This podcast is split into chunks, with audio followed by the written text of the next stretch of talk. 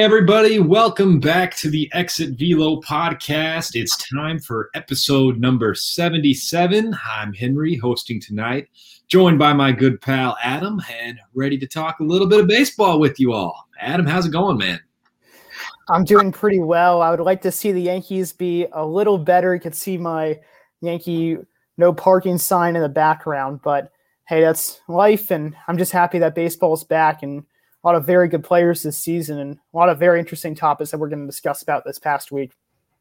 And, and the beautiful thing too is we got 162 games to work out those rough stretches this year. If it was 2020 still, I would be absolutely panicked about my Chicago Cubs right now. And I'm still not feeling great. I think we've got some serious issues that may not work out over 162 games either, but at least we got the chance, man. Yeah, it's just a long season. I think a lot of people are judging how players are doing through the first 20 plus games because, hey, that would have been a third of the season last year. So maybe we're a little bit too quick to judge, and players even out throughout the season. So we'll see how players truly are by the end of the year. Yeah, definitely looking forward to seeing more kind of uh, just normalized stats and everything. You have more time to work out those cold stretches, whereas last year a slump could very well last the whole season. We saw that for a lot of guys, but yeah, it is kind of weird to recalibrate back into that normal baseball mindset after the 2020 adjustments we had to make. But without further ado, let's jump into some of that 2021 baseball action. And probably the most notable actually there was a great series that we're going to cover too but one of the most notable things of the weekend madison bumgarner throwing a no hitter or did he? It was a seven inning double header uh, on sunday. The diamondbacks did that against the atlanta braves very strong offensive team who actually has has been slow starting it. Still though you know uh, not a not a nothing offense uh, tough to no hit nonetheless but a little bit of controversy in this no-no for Mad Bum, given that it was only seven innings, and officially it will not go down in the MLB record book. I never understood why it wouldn't go down. I understand that baseball is a nine-inning game, so you have to throw a no-hitter for nine innings to get that credential. But if the game is, I like the background he just put in backyard baseball. I love it. but if you throw a five inning game and it rains out and it's no hitter or a perfect game, it should count because you wouldn't know. There's nothing the pitcher could have done to change those events. There's nothing Bumgarner could have done to prolong the game an extra two innings. That's how, and this game is especially unique because those were the parameters set before the game began. That it was going to be a seven inning game. It's not, it wasn't rained out. It wasn't anything else. It was just a normal, now normal seven inning game. And I'm disappointed that it won't be official. And yeah, I think the second half of that argument is really where I hop on too, in that, you know, he didn't have any more scheduled innings to pitch. This was the game that MLB gave to him, and he did the absolute best he could, other than perhaps a perfect game, but still, nobody got a hit in those seven innings that were scheduled. And I would kind of get it too, you know, if it's like a four inning rain shortened, I guess the game wouldn't be official with four innings, but you get what I mean, man. You know, this was like what the game was supposed to be, and he didn't allow a hit. So it really does kind of suck for Madison Bumgarner. He seemed to be uh, taking it all in stride, though. I know he cracked a couple jokes in the post game interview about um, about it not counting, but it, it, it is unfortunate that that one won't be recognized in the MLB record book because still, you know, a historic performance going out there, not allowing any hits. Also, just to play devil's advocate a little bit, if you, you can carry a no hitter into the 10th inning and past the ninth inning essentially. So I, I don't get why. I mean, I guess for that point, like you've already like gone past the bare minimum. You've gone past the quali- qual- qualifications. So I guess it makes a little more sense, but it's still not just nine innings. They still went the distance as however far they could, however far the game permitted them throughout the course of the game. I completely agree. And kind of the other argument I've heard in this as well is, you know, every other stat counts from this game. Uh, home runs are counting from it, strikeouts are counting from it. Uh, it helps your batting average. If a guy goes on to break Barry Bonds' single season home run record, and some of those came in a seven inning doubleheader, it's still going to count towards that record. So it's, it's just kind of weird that you're arbitrarily drawing the line on on what counts and what doesn't. Uh, in defense of the league, I guess it is a rule that's been in place for the last like 30, 40 years or something. It, it wasn't something that they put in specifically just with these seven inning double headers. Uh, it was just a rule that blanket any game that is not nine innings is not uh, officially recognized as a no hitter. I wonder, I, I, highly doubt it would gain any traction, but I do wonder if because of this new era of having seven double headers, and granted, this might only just last this year, maybe a little bit in 2022 because of the pandemic, but if this is something to stay, then they should change the ruling a bit because this is now an official game. This is not something that will be unique if this stays within Major League Baseball. I think it will stay in the Major League Baseball because it, it's easier for teams, it's easier for the fans, and I think everyone's kind of happier with seven games too. I think it definitely sounds like something that's going to be sticking around for at least the near future. Uh, maybe it's something that's worked in officially into the CBA uh, that's coming after this season. But yeah, if it's going to be a part of the game moving forward, then I think you should definitely at least consider how you look at these no hitters when they do occur in these games. It, I mean, at least like count it with an asterisk or something. Because I, I, believe games prior to that rule being um, instated 30 years ago or so, there are like a rainout. There is a rainout doubleheader, a couple in the record books that have asterisks next to them, and I don't know, at least some way to kind of recognize it. But for the fans who were there and for Mad Bum, they know that he allowed no hits in that outing, so I guess that's worth something.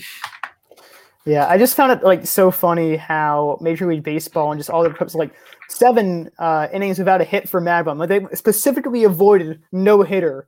they were just trying so hard to just avoid that terminology because they don't count it officially. So it's just funny to see all the videos from Major League Baseball not say that.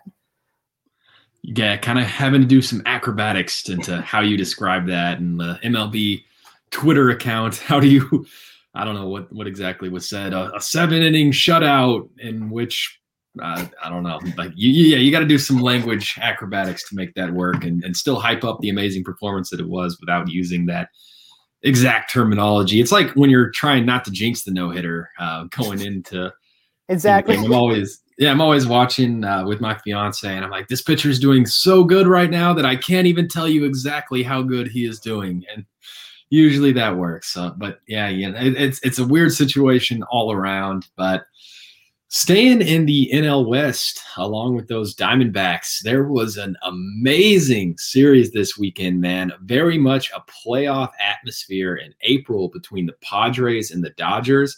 And this was already part two of that season series. They'd met a week or two earlier as well. Um, the Padres end up taking this weekend series two games to one, but that was must watch baseball.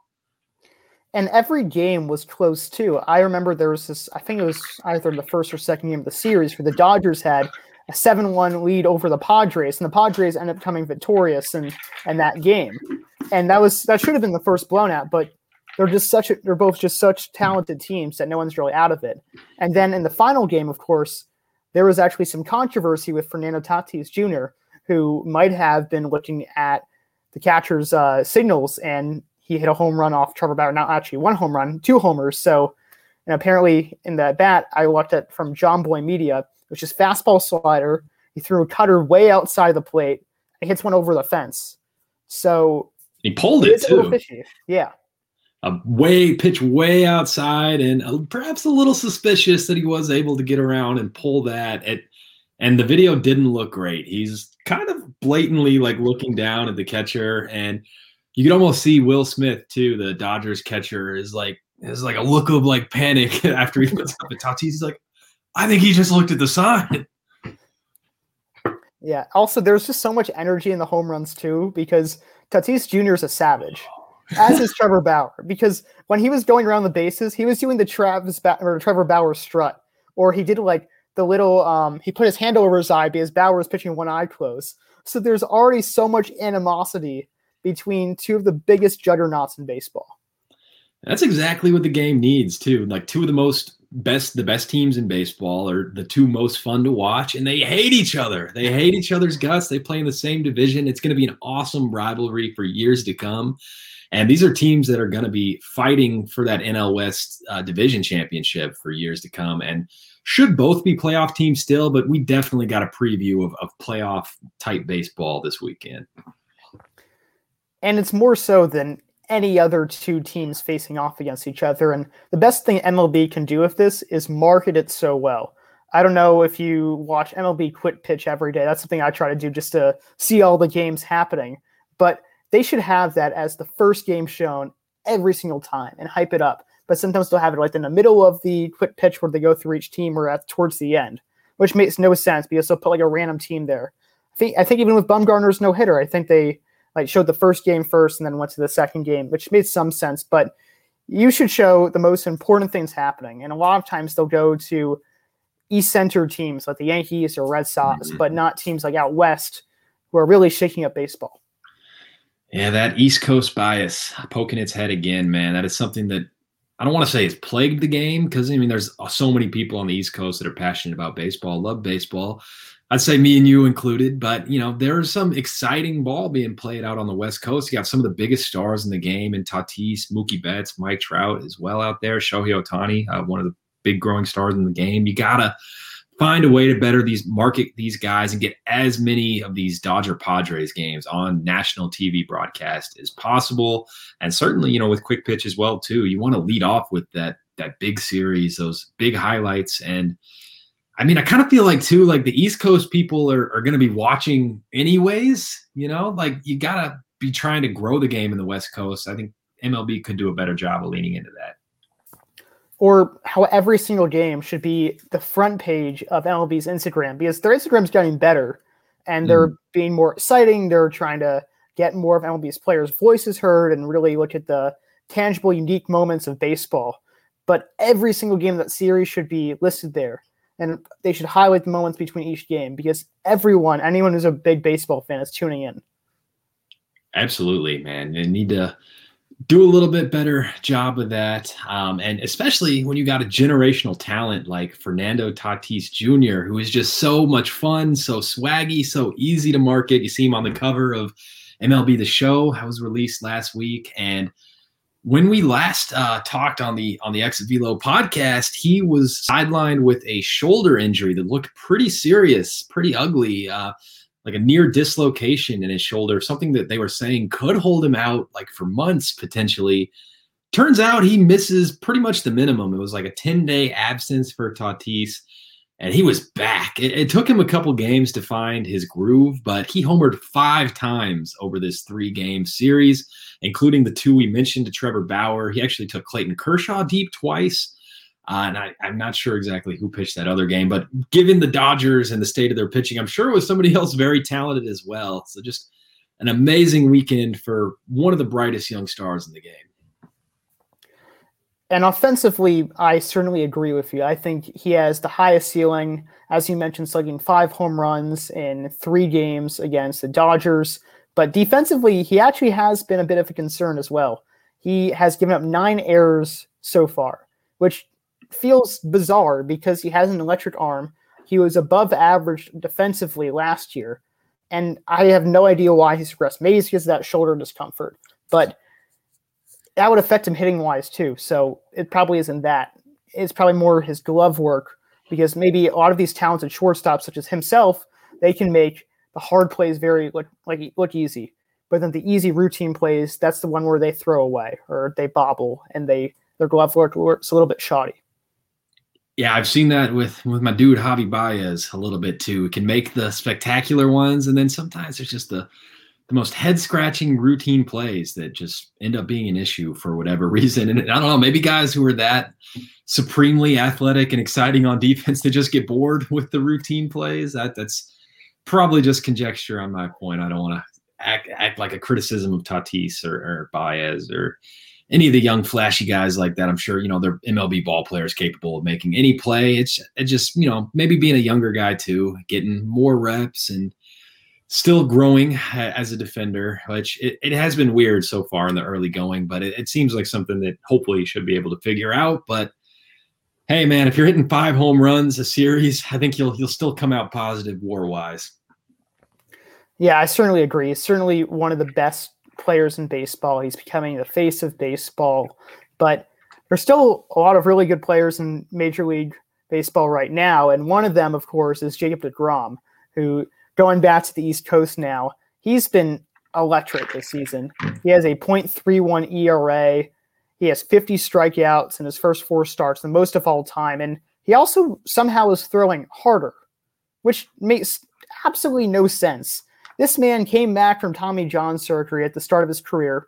And at the start of his career, originally he was drafted as a shortstop. Then just throws harder when he returns, throws harder as he gets older. And he's starting to, I think he's in his 30s now, and is just improving upon himself. He's kind of like the Mike Trout of pitching at this point. Yeah, he's he's 32 years old, which is insane to see the velocity. I mean, and uh, you know that's not ancient by any means for a pitcher, but that's that's not really when we typically see a guy's velocity like continue to tick up like it has for Degrom. 33 percent of his pitches this season have been 99 miles per hour or faster. His previous career high was 17% of his pitches. That was last year, so it, it has been steady steady movement up in the velocity and in the performance really too. He's been like at the top of his game for the past five years and the top of all of baseball and he does. He just continues to one up himself and one up everybody else in the game. He is absolutely amazing and has shown that even with the other amazing amazing aces in the game uh, that Gerrit Cole and shane bieber part of that class as well as a clear top three i think DeGrom has shown that he is even another level up and head and shoulders just the best pitcher in baseball. He is much watched TV. And then again, this is never a sample LB how they should market him as much as they can. He's a genuine person. He doesn't get flustered. He's never Mike Trout, essentially. He just does his job and he does it well. And perhaps it's just the Mets and them not making the playoffs for the past couple years and not winning in a lot of his starts. I think he's only 1 0 in the season, which is hard to believe. But they need to market him so well, and he deserves to be recognized about being one of the best players in baseball, one of the best pitchers of our generation.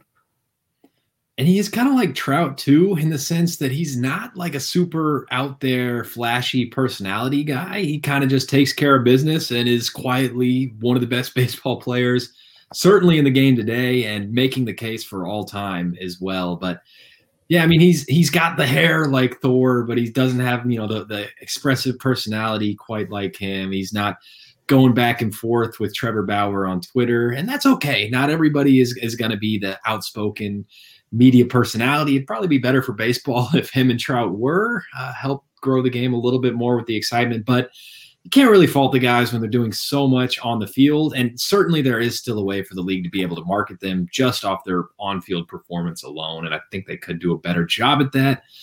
Probably does hurt him that he never really gets run support because a lot of folks are still looking at pitcher wins as, as one of the more they think important metrics in the game when we have more underlying data to show us that's not necessarily the case now. Uh, wins maybe not the best performance, uh, judge a judge of performance rather, but he's been giving himself run support this year, man. He's batting 545 at the plate, which he's like single handedly making the case that maybe we shouldn't have a, a, DH in the NL just yet. I don't know about that. I mean, overall for pitchers, they statistically hit far worse than any major league hitter. And it was a bona fide success last year. I hardly heard any complaints. However, when a pitcher does do well, it's so much fun to watch because they shouldn't you like oddities in baseball. That's the whole sport. The whole sport feels like an oddity sometimes. And when you see a pitcher such as a DeGrom hitting 545 or pitchers hitting home runs and oddities such as Ohtani or unique baseball players, you can't help but love them. And let the record show, we actually did get our first pitcher home run of the season tonight. That was Adrian Houser of the Brewers. It was four weeks into the season before a pitcher went deep. I imagine uh, an NLDH probably would have managed to do that somewhere on the first day of the season. It took us four weeks for a pitcher. Obviously, Ohtani not counting there because he's not a pitcher, he is just a freak he has been insane, and especially at the plate too. I want to talk about more of his hitting than pitching because at the plate, this man has seven home runs, tied for second in baseball now. He's batting 300 as a thousand plus OPS, and he is a bona fide hitter, middle of the order, who has great speed and does everything right. Now, as a pitcher, he's racking up the strikeouts, but he gets hit around a bit. He walks a lot of batters. And I would love, to, I think he has the stuff, of course, because he throws 100 of three plus pitches to, to, and to be a, an impressive starter. But I don't, I don't ever think he'll be a top tier ace. And right now, he was very average, not in terms of strikeouts, but in terms of overall performance it is weird on the pitching side for him because he does have such electric stuff. You know, he's throwing 100 plus miles per hour. He's got filthy movement on the breaking pitches. He's got elite strikeout stuff for sure, as you mentioned. But yeah, the walks really something that plagues him as well as giving up hard contact. He's he just hasn't really been that effective as a pitcher. He was able to get his first win since 2019. Uh, it was last night or, or two nights ago, within the last couple nights for Ohtani. So flashing a little bit of upside there. But the other thing too is that the injuries that have been a problem for him in his young career, they tend to happen on the pitching side. I know he needed to get Tommy Johns a couple years ago, and he's had a blister issue that keeps recurring this year. He's actually uh, ended up getting pulled from that start after five innings with. I don't even think the Angels called it a blister. They said it was like some kind of undisclosed finger industry, and he's been dealing with a blister all year. So it seemed like they were kind of just dodging the terminology there, like we were dodging saying no hitter for Bumgarner. But I digress. Uh, it, he's so amazing at the plate that it, it kind of raises the question: Is should he only be a hitter? I think he can be a mid rotation starter at best, maybe a number two starter. Because if you're going out there and you're giving up, going five innings, giving up three runs or so every now and again, there's a place for you as a starter in Major League Baseball.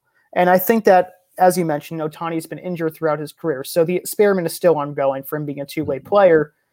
But the Angels are being cautious with him and MLB likes to point out how he's striking out batters, but also they don't point out how he's giving up runs. For example, they say, "Oh, Tony struck out nine batters. That's great. He also gave up four runs in five innings. That's not great. That's that's not the type of stuff you see from an above-average pitcher, and he does that a lot. We don't see too many dominant performances from him. No, and I like that you pointed out too. It is still kind of early in the experiment. Uh, we haven't seen a full season worth of starts for Ohtani yet. It was an abbreviated 2019, didn't see him pitch at all in 2020, and now it's been a handful of starts here in 2021. Glad to see that he hasn't had any serious injuries creep up yet this year, just the kind of minor scares, but he's going to have to improve his control for sure. I, I, think that's really the biggest thing. If he can limit the walks and then limit the hard contact by not missing his spot so much to where he's giving up pitches over the plate, you know, I mean, even if you're throwing 100 miles per hour, if you're putting it right down the middle, that ball's going to fly a long way if somebody gets the barrel on it. So, I mean, he's got the potential. It, it's obvious the upside is there for Ohtani, but I, I, think he just, you know, needs to take a couple steps forward if he's going to be an effective starter. I would venture to say, you know, with how electric the stuff is, maybe he could be a bullpen arm, but you just can't risk it the way he is right now. He come in, walk four batters, and, and walk in a run. And it's crazy too because he'll have performances where he go four strong.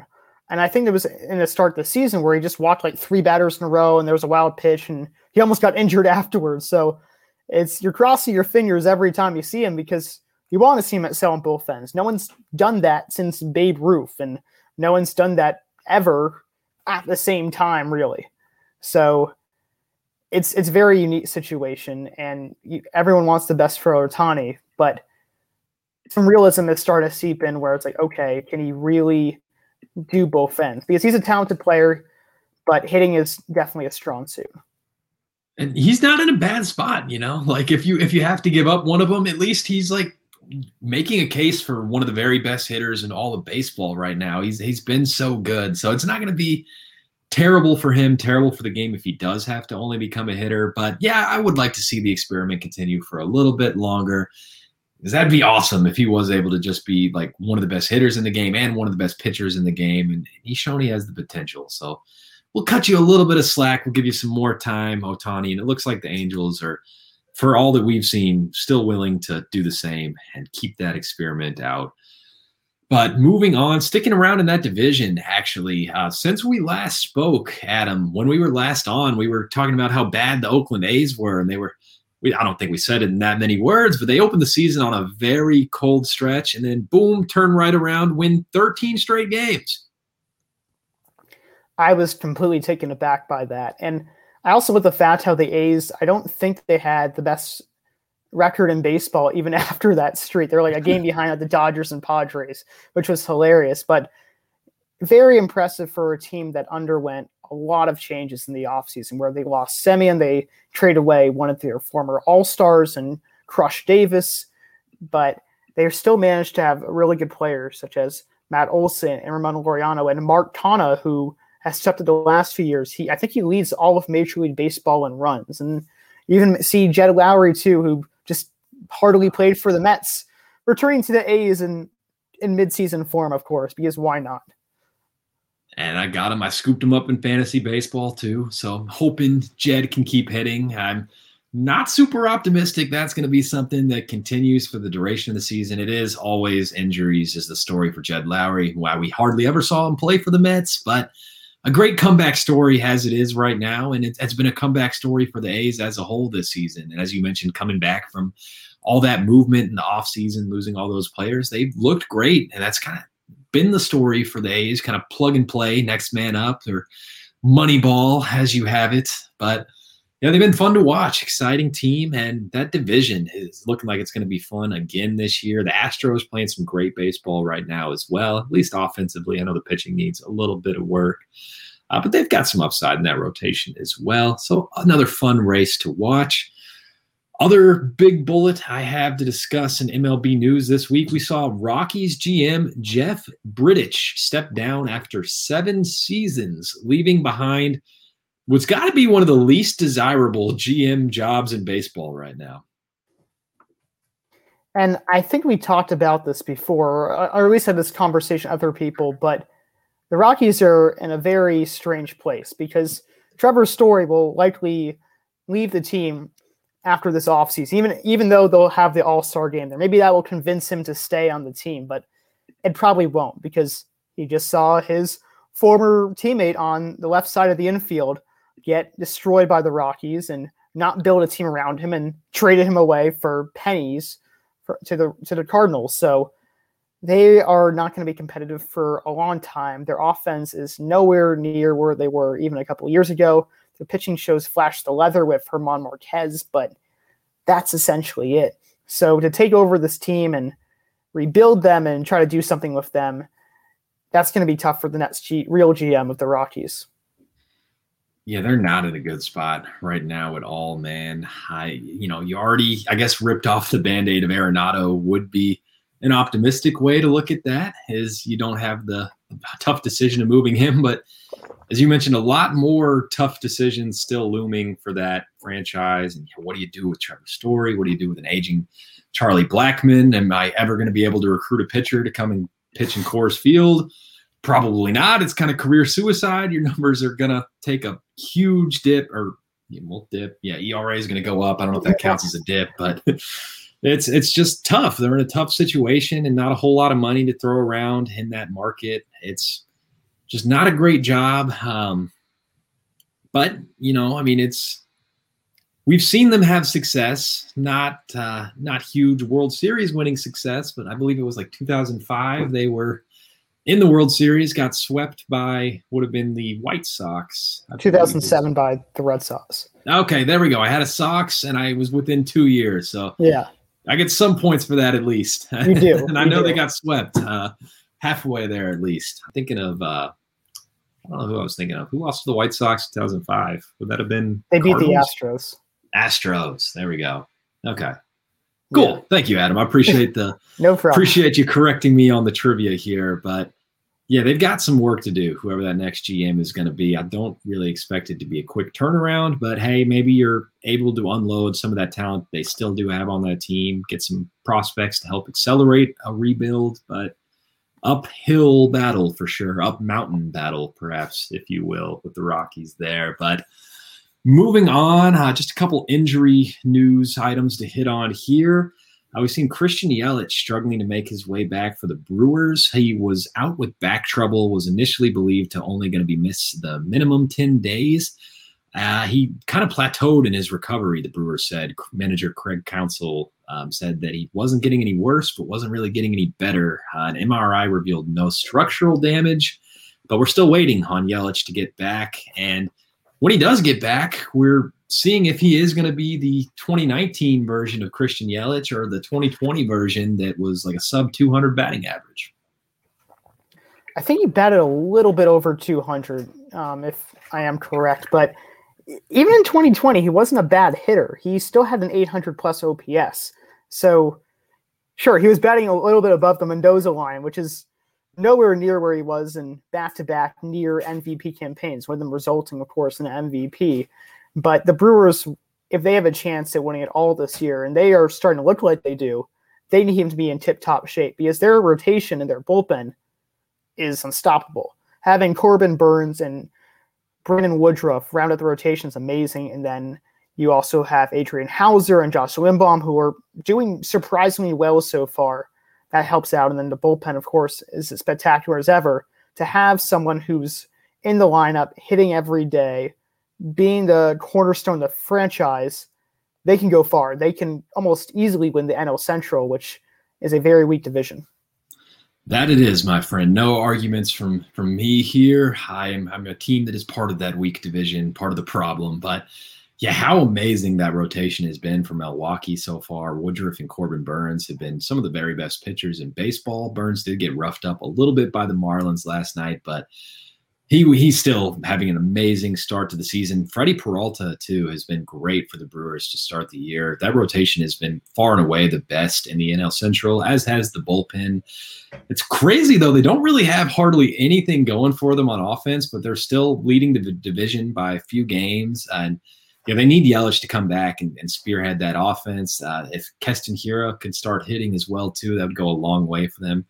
Kolten Wong has has looked pretty good in the start of his Brewers career so far, but other than that, it, has been kind of random production. Jackie Bradley, you got Avisail Garcia, Omar Narvaez, catcher has been decent for him. But that rotation, the pitching really has just been the story carrying those Brewers. But yeah, obviously having your MVP back, Christian Yelich, would go a long way. Uh, we still see another outfielder trying to work his way back from injury, and George Springer still yet to make his Blue Jays debut. They were actually expecting him to hopefully be back tonight, Adam, but after running on the field before the game, uh, Springer reported still not feeling 100%. So we're going to have to wait for that Blue Jays debut. The good news for the Blue Jays is that, as you mentioned, he's nearing his return. He's going to probably come back, I would expect, in the next week or so. And the AL East is weak right now. I don't think the Red Sox will stay at the top of the AL East for the entire season. And there's teams like the Yankees and Rays and the Blue Jays who are struggling. But if Springer could come back and light a fire under their team and be who they signed him for for to that mega deal, they can have a great chance at taking advantage of two teams, two juggernauts who are expected to compete for the division, who are not doing so right now, and catapult themselves to winning some good games and perhaps coming first in the division as well. Yeah, they've got. I mean, even the offense without Springer, they have all the pieces there, and he add him to that mix. That offense is going to be darn near unstoppable. It, it, go. It always goes back to the pitching for the Blue mm-hmm. Jays, though. I know Ryu has been decent. Uh, he had a glute injury yesterday. It doesn't sound like it's going to be anything serious, but the bullpen has been injury ridden and has struggled a bit for them. Uh, mostly injuries more than production. But you see, Jordan Romano, Julian Merryweather have, have both gotten hurt. And that was, of course, after Kirby Yates got shut down with Tommy John. So they're on like closer number four right now. And maybe it's Rafael Dolis. it looks like it, I guess. But definitely bullpen could be something to could be the undoing for the Blue Jays, but it may not matter if they're able to score all the runs that that offense is capable of. And getting Springer back in the mix definitely going to help there. Another bit of injury news to cover over the last week. Dinelson Lamet was able to make his debut for the Padres, and it was pretty short lived, though. He only threw two innings and then had to exit that game with forearm tightness not really surprising. Uh, and that given he had a UCL strain and, and still does, it he never had the the surgical option that he could have when he suffered that injury at the end of last year. The Padres instead opted for him to kind of soft rehab through it and hopefully get back and be able to contribute this season. And that does not look like it's off to a great start. And I know I mentioned the Yankees again, but this reminds me of Masahiro Tanaka and how the Yankees did the soft rehab with him, but that was still a rehab experience. They still shut him down and his rookie campaign despite pitching so well for the Yankees. So they might need to do that once again with Lamet, but they probably don't want to because they know that they're chasing the Dodgers or know that the NL West is an open race between them and the Dodgers and even the Giants, surprisingly, as of late. But they want that extra factor that they have to understand this is a young pitcher. They can't do too much with. And I'm sure they know that they're they're a major league team. They have all these resources. So they didn't think that he was going to be able to pitch. They wouldn't do that to him. But it does seem like they're really rushing him back and they kind of did the same thing with Tatis too. It seems, and he's come back and just lit the world on fire. So maybe they were right about him, but mean that shoulder injury seems serious, and it was something that had recurred from spring training just a few weeks earlier, and it's something that had plagued him throughout his minor league career. doesn't seem like all around they're being very cautious at all, which it, it's weird. It's like they think like this year alone is their window, but I don't think that's the case. I think they're set up for the next like three, four years or so where I mean, I don't fault them for going for it. This is certainly they're in their window, but I don't I don't think it's this year or bust, you know, man. I'm trying to think of like a good analogy for this, but essentially the Padres have wanted to have this window for so long. And it finally came a little bit last year. And then they won the offseason. So there must be this immense pressure on the team to perform and to take down the Dodgers. Because think about how good that would be for San Diego baseball and just for baseball in general to finally dethrone the Dodgers after winning the NL West for what is it now, eight straight seasons. So there's pressure there, but they can't harm their young talent. I, I think they uh, are aware of that. I think for overlooking it a little bit, and I still think I still believe that their team's judgment is probably right in going with both Lamet and Tatis right away. However, just from a fan's perspective, it does look like it's too soon, and especially Met too, who just goes right back on the IL. That did not look like a smart move at all. No, and, and I guess they know their personnel better than anybody. They're the ones in the training room with those guys. And if they, I'm sure both players are advocating to be out there on the field. They want to contribute, want to be part of that resurgence in San Diego. And I think what you said makes a lot of sense too, Adam, that there is a lot of pressure for them to go out and seize this opportunity after you know the it took a while to, to get to where they are now and now that they're finally here and they have the players in place to win a world series they want to compete for one i think that that makes a lot of sense uh, and i just hope that these guys are not having that that decision made at the expense of their their long-term well-being I, I suppose that remains to be seen but I, th- I think it's probably fair to trust the padres in this situation and know that they're not going to put these guys in harm's way. And if if something does happen later where maybe they need to be shut down, it's not like you necessarily have to make the final decision right now. Uh, so something to keep an eye on, at least with San Diego there. But going to be an awesome race between them and the Dodgers. That brings us to our last segment of the show tonight, Adam, where we are going to talk about legit or nah, where we break down whether or not uh, some of the some notable teams around the league, whether we think they're for real or not. Basically, it is what it sounds like, legit or not. And we are going to start off with your sign in the background, Adam, the New York Yankees, legit or not? So they're clearly better than a sub 500 team. And they still will probably end up as one of the best teams in baseball. But the flaws that we're seeing now are flaws that have carried over for really the past 10 years, that since winning the championship in 2009 where they are home runner bust. They can't hit well with runners in scoring position. They have the same mold in most of their players, with the exception of LeMahieu, who is a little bit off right now, and Urshela, who, besides hitting home runs, does not do a lot more besides that at this point in his season. So you're kind of getting a lot of low production from a lot of the team. They'll hit home runs here and there. And when they hit home runs together, then it works out well, but they're also getting a lot of solo shots too. They're not putting a lot of men on base they're used to. And then you see the rotation, and it's god awful after Gerrit Cole. There's a lot of talent there, and there's a lot, and you got to expect at some point, it's only April, that one or two of those pitchers will break out and be a decent number two, number three starter. But it's not there yet. They can only rely on Cole and ha- ask for heavy lifting out of the bullpen. So it's been really tough seeing that, and I would not be surprised at this point if they end up in second or third place in the East.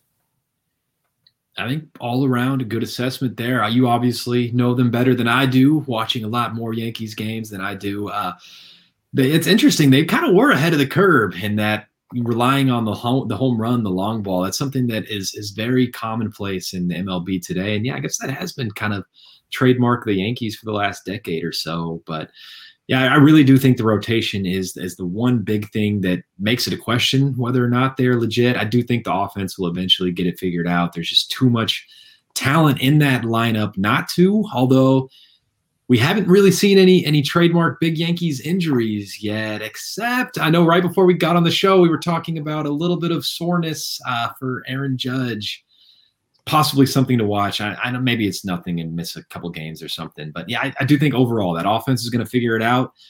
But man, you almost like have to be start eyeing a trade for a starting pitcher at this point. And I do think they're not all after Cole going to continue to slump this bad, but I mean, you haven't really gotten anything from Kluber yet, although he was decent tonight. You haven't gotten anything from Taillon. Montgomery's been pretty bad. Uh, Garcia looked decent the other night and then got sent back down to the alternate site, but I'm, I'm sure he's a name that we're going to hear from again at some point this season. Overall, I'd still say Yankees legit, but not certainly not a lock to to win the division. They're going to have some have some competition there, which actually is a good segue to another team we want to discuss within the division. The Boston Red Sox have been on fire to start the year, and it raises the question: legit? or not? The Red Sox are a tough team because I called it for a while that the offense would be legit. And they have so many young players, and they also are bringing back the gang of Bogaerts and Devers, and Martinez has been a great resurgence.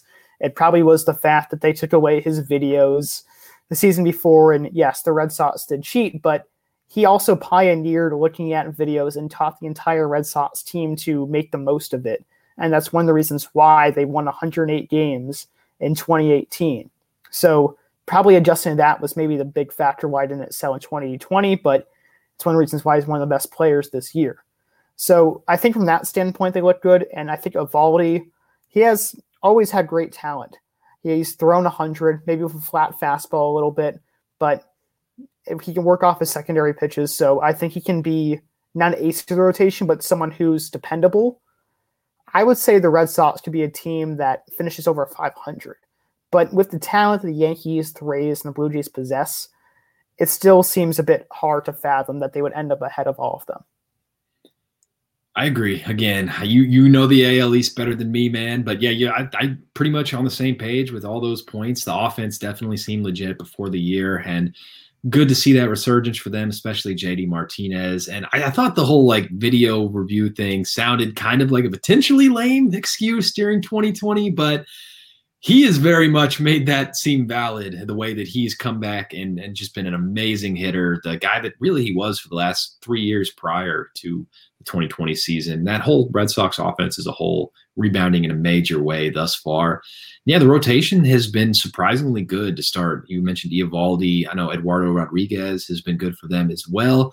Sounds like uh, Chris Sale still a ways off, although he did report down to Florida to hopefully start ramping up to some mound work for them. So that's something else to keep in mind. If they're in contention uh, in July, maybe Chris Sale comes knocking at that door, can help for a playoff push. The bullpen's been decent for them as well. Mostly Matt Barnes and the back end has, has had a nice year thus far, getting a lot of saves. Have him on my fantasy team as well, so I've been appreciative of that. Wasn't really expecting that. I didn't think the Red Sox would be all that great, but if I had to say legit or not, I would I would say legit so far. I, I may change my mind if things start imploding really on the pitching side, but at this point in time, I would say legit. Who are we going to discuss next, Adam? Let's discuss the national. Let's move over to your National League. And the Nationals are a confusing team because they won it all in 2019.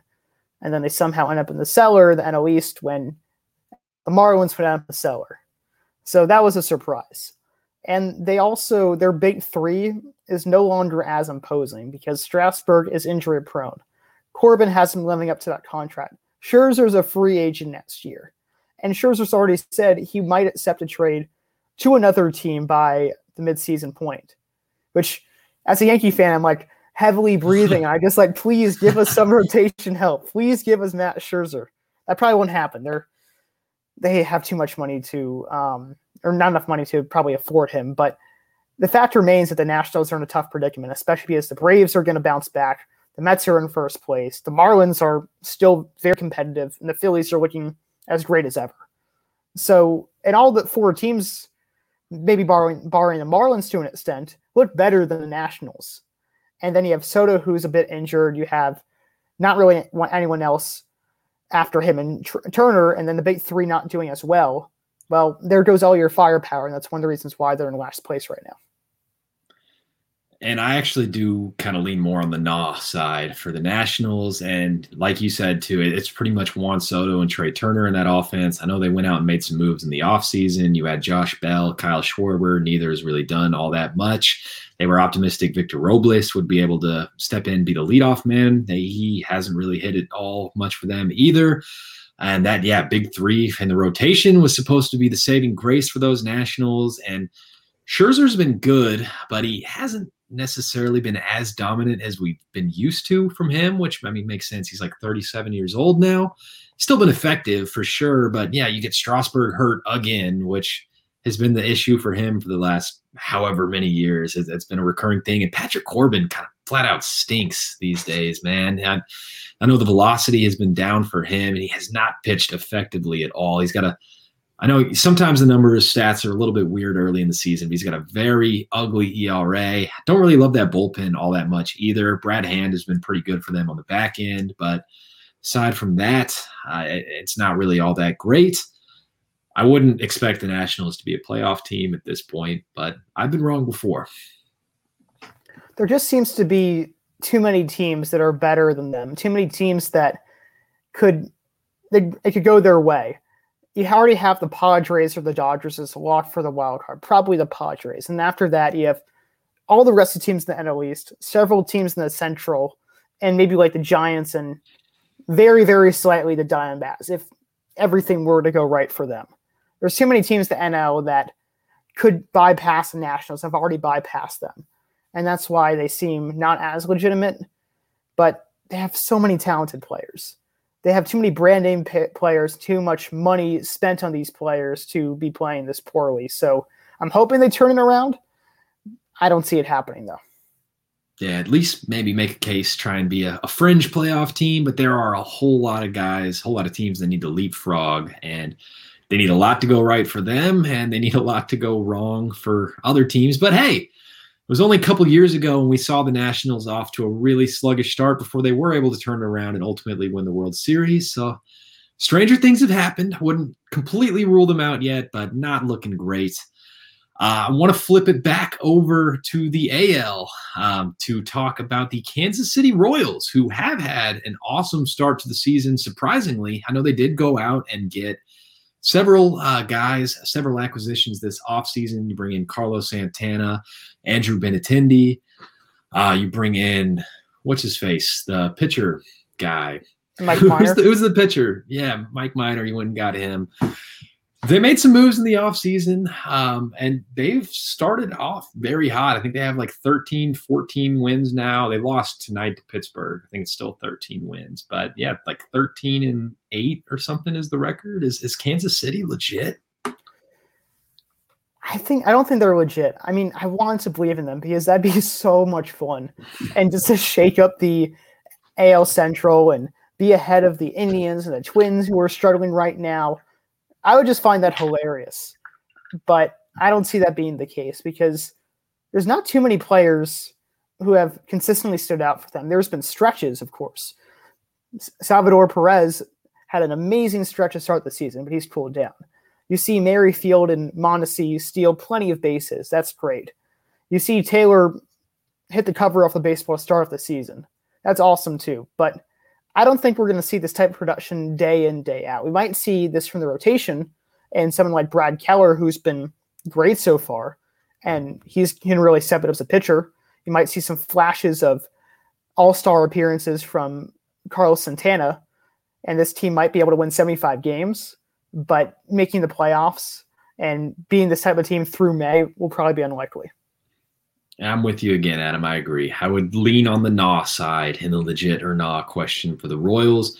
There's still a little bit of upside in that rotation too, and Jakob Junis and uh, Brady Singer have been have another pretty good starts to the season so far. So it's not a wasteland by any means. They're not Detroit, who maybe have actually been a little bit better than people would have thought to start the year, but that's that's another story. We're not including them in the legit or nah questioning here. I think they're more obviously a nah, but it is a weak division. Uh, could be the the saving grace for the Royals, but I wouldn't count on it. Um, bullpen has, has been interesting as well for them too. Mike Matheny kind of refusing to settle on a closer. Uh, Josh Staumont, State uh, appears to be the clubhouse leader for saves right now after Greg Holland has struggled. Uh, you know, Wade Davis kind of in that conversation too, a throwback Royals player to that World Series, but ultimately, yeah, I, I, don't think there's enough talent there for a sustained playoff push. So I, I, expect they will fall off at some point. Not to be pessimistic, but I think it's coming. Yeah, I wouldn't be surprised. But this is a throwback team. They have been stealing bases. They're have some of their old guys in their bullpen. Perez is one of the better catchers in the game right now. So they're a fun team to watch. And another team that's been really fun to watch and was building off some of their success from the last couple seasons by being a fringe playoff contender is the San Francisco Giants. And hitting wise, they seem like they're there. You have Mike Yastrzemski at the top of the order. He's one of the best blooming players in the game. Posey has somehow turned back the clock from like five years ago, which is hilarious. And then they have players who, such as Alex Dickerson and Mauricio Dubon, who are up and coming prospects that have been excellent for the team. Star rotation wise, I'm not too sure, but hey, Anthony DeSclafani, haven't heard his name in a couple years, just threw a complete game shutout. Alex Wood was excellent the other day, and Gausman is still doing pretty well for the Giants, I believe. So they have talent, but they're not going to be coming in first or second place in the division, and that's going to be a huge hindrance to their success. Yeah, it's, it's wild card or bust for them for sure, with how amazing the Dodgers and the Padres are. I, am glad you touched on the rotation. That is something that's been interesting to watch for San Francisco for the last few years. They've taken on so many of these kind of project reclamation starting pitcher types, and they seem to be doing well with it again. You got Aaron Sanchez, you mentioned uh, DeSclafani has had a good start to the season. Um, they, they just seem to turn around pitchers' careers and have a knack for doing that. Good pitching system, I suppose. Johnny Cueto continued to look pretty good for them before he ended up getting hurt as well. Um, so, you know, I think there's talent there, but not enough to be a playoff team. I think there's there's too many other good NL teams to beat out. Uh, definitely, whoever loses out between the Mets and the Braves, I like them better for a wild card spot.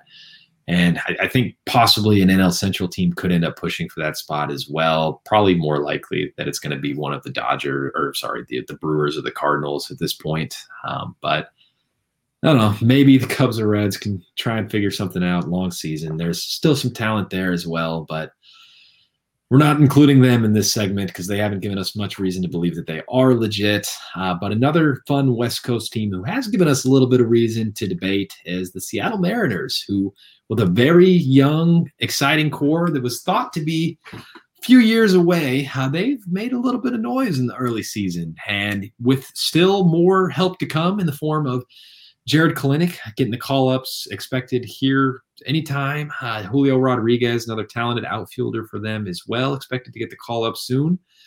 It, it, at least it's worth mentioning. Could the Mariners be legit in a division that does look good at the top with both the A's and the Astros, but possibly a little bit more room there than, say, the Giants would have in the NL West with the Dodgers and the Padres? I still don't really see them as a legitimate team to make the playoffs because of their rotation. Sure, they have Marco Gonzalez. You'll have James Paxton, who will possibly return at some point this season and could be effective. And they have Justus Sheffield as well. But I don't think that's enough to put them over the hump. But I think their offense has shown that they can really be a talented ball club. You have Dylan Moore, who's broken out, Mitch Haniger, who oh, has not been it, talked man. about for so long, is back in all star form. And you really hope that he can ride it out because he was so such a fun player to watch. And then Ty Francis, player who was removed from the Padres but always had great power, is one of the best hitters in all of baseball right now. So it seems like they have a lot of resources hitting wise. Pitching wise, I'm not as convinced by. I think Kyle Seager hitting well for them is too. Uh, you got another Kyle, Kyle Lewis, going to be a part of that lineup going forward. Um, and then yeah, the pitching is kind of more the question. I, I, think really for the Mariners, it's we're looking at are they going to be legit for the next couple years uh, down the road? More of a long, a longer time horizon on the legit or not question for them. Yeah, I, I don't think it's really going to be much uh, much hope for a playoff push this year, but that's why you play the games. Maybe it, it could happen, but Final team we want to discuss before we close out the show tonight, we have the Los Angeles Angels of Anaheim. We did talk about star pitcher Shohei Ohtani a little bit. I think we got Mike Trout's name mentioned a time or two in the show as well. We should mention Mike Trout every podcast for sure. He's amazing. But the Angels haven't really looked all that great overall to start the season, and, and, they do have a lot of talent on that roster. Some of the best players in the world, potentially, certainly with Mike Trout and maybe Ohtani, You could make the case. Albert Pujols, certainly an all-time great, still hitting a little bit for them, but it's the pitching, man. It always comes back to the pitching for the Angels. And as good as Dylan Bundy has been, as much upside as Shohei Ohtani has, it's not a whole lot to get encouraged about after that. I couldn't agree with you more. I would say that the hitting seems to be one of the best hitting Angels teams in a little while, especially with the emergence of Jared Walsh and mm-hmm. still having resources like David Fletcher and Albert Pujols who come off the bench and has been hitting a little bit too. And then you're, of course, expecting Justin Upton and Anthony Rendon to produce at some point this season. They could bounce back from a slow start. So it seems like this good hitting offense will only get better. But pitching wise, they're expecting a lot out of an untalented group past Ohtani. And as we mentioned earlier, Ohtani's not even the the best starting pitching ba- pitcher in baseball. They're asking a lot out of Bundy, who could be reliable, but they're also asking much out of Canning and Heaney and Garcia. So that's a lot to ask out of that group. And then the bullpen's about average as well. And that's kind of why, okay, well, they're not that great, but this is a very wide open division. The Astros don't have the best pitching either, and they're great offensive hitting team. There's a lot of teams who are very good offensively, but none of them really compared to the A's, and none of them can really reach the A's. It seems like it seems like they'll run away with the division, and all three will the rest between the Mariners, the Astros, and who am I forgetting? The Mariners, Astros, and uh, A's, Angels.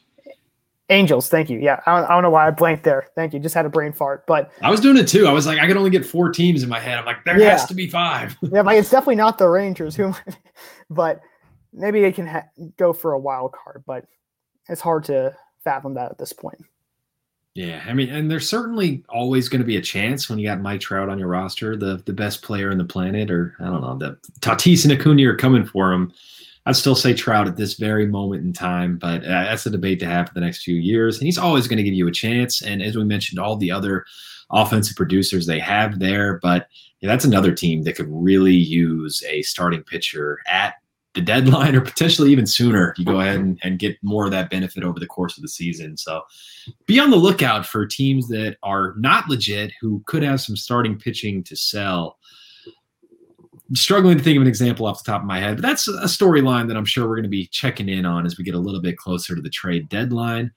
Uh, but I, if I had to say overall, I, I kind of lean more towards the Angels not being legit, just because that's that's kind of been the story for the last decade or so. Is they've had good enough offense, and this could be the best offense that they've had in some time, but it's the same old Angels pitching to me. Uh, you got new addition Raisel Iglesias to that bullpen. He's even struggled to, to find his way, and he was supposed to be that that lockdown savior of the bullpen, if you will. Uh, but we're going to need to see a couple steps forward for that starting rotation and that bullpen if the Angels are going to be able to make a playoff run.